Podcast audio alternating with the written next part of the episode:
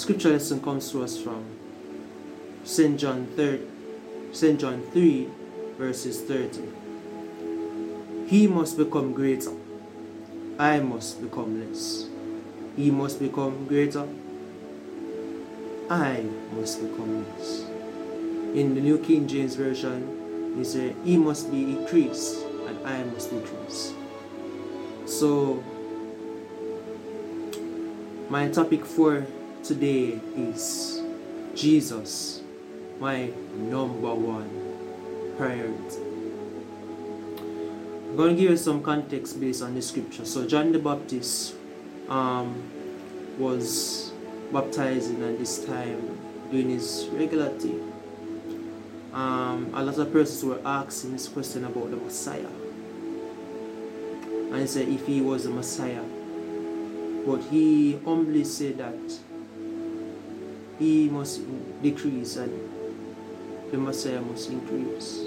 Because the Messiah will be greater than him. He will do greater things than him. He played his part, he played his role to manifest in his way, in his season, in this time.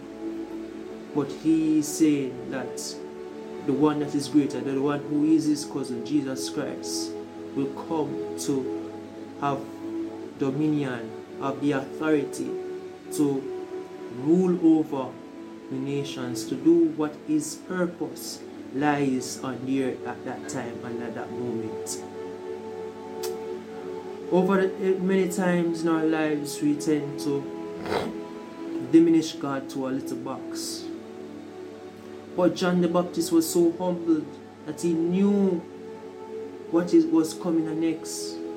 What was what what what is he expected to reach at this pivotal point in his Christian journey, where he knew that after he baptized him, he knew that his journey, his time, his purpose was on the line, was coming to a close.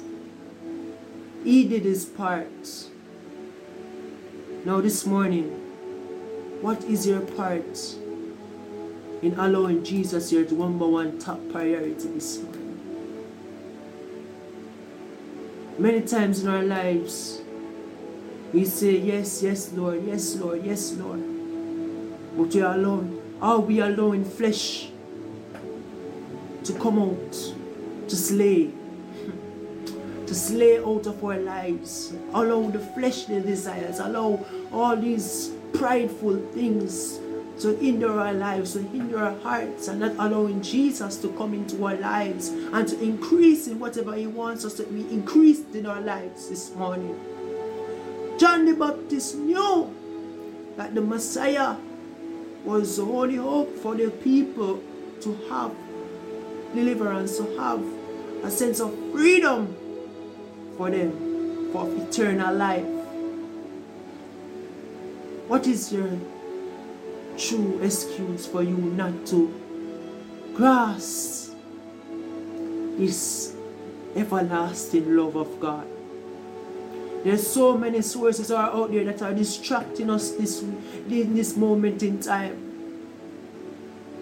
Different powers, witchcraft, Obeah, all these powers in this time and in this season are distracting us from allowing us to have this relationship with God.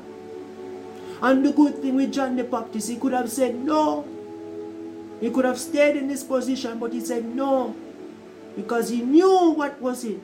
A lot of us at times we eh, held in positions, we held in a lot of things that we think that we're going to be in the same place, we're going to be in the same moment, we're going to be in the same box, and God wants us to elevate us, but we're so stubborn, we're so disobedient, we still stay in that place, and that's why we're wondering why God why God isn't moving. Well, that's why we're wondering why why a lot of times the move of God it's not ah,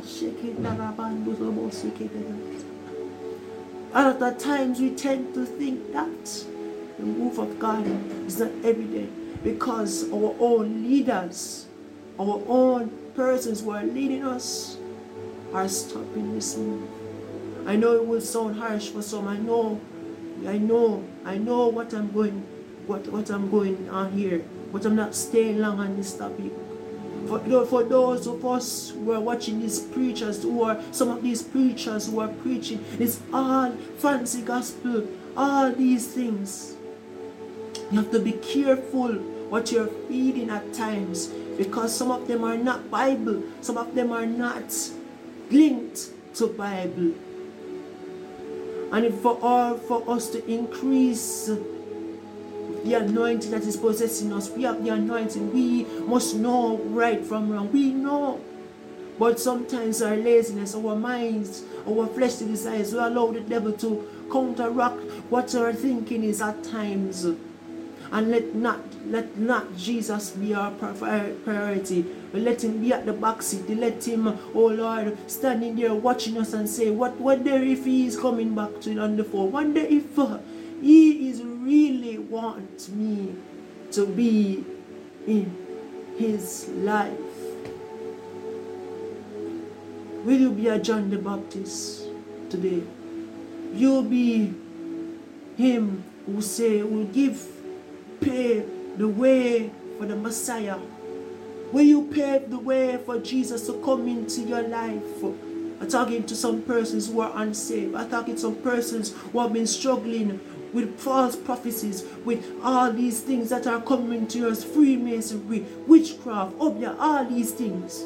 I really don't want to go deep because I really truly want, want I think I really need to go more in depth into this someday in time, but maybe alive or something. But really and truly, if you want to make Jesus our top priority, flesh must be slain.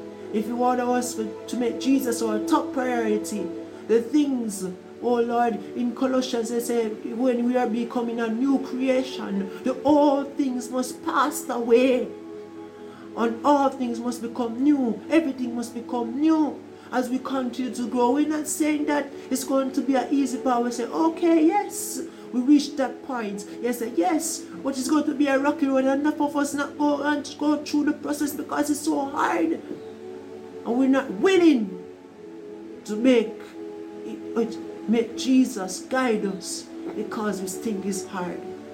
Being the world is hard, right? I know being the world is hard. There are so many things happening. A lot of addiction, a lot of crime, a lot of pain out there. And Jesus came out to die for our sins and to give us eternal life. For God so loved the world that he gave his only begotten Son. Who believes in him shall not perish but have eternal life. Jesus. Why is that your top priority, son? What is your excuse? Are you willing to let false doctrine take you to hell? Are you willing to let Obeahman take you to hell? Are willing to let the persons who are forcing you, especially in the body of Christ, who are unequally yoked, to send you to hell?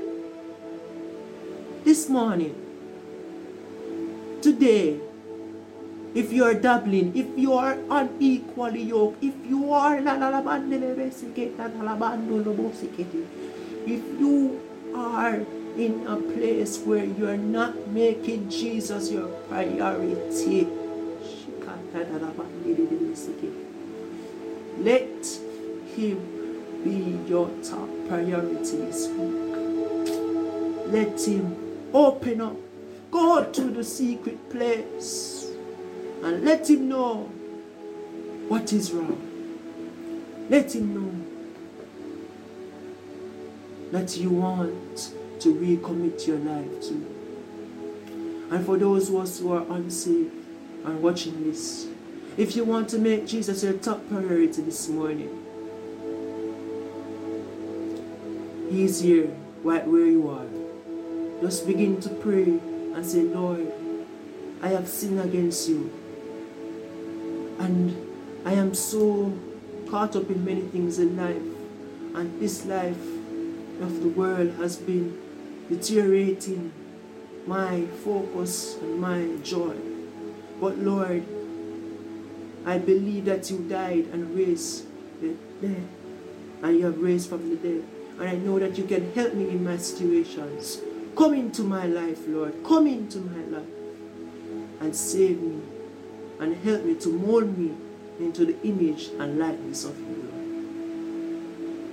And for those of us who are there and sitting down their anointing, wake up. Wake up. Wake up. The world needs us to make Jesus our top priority.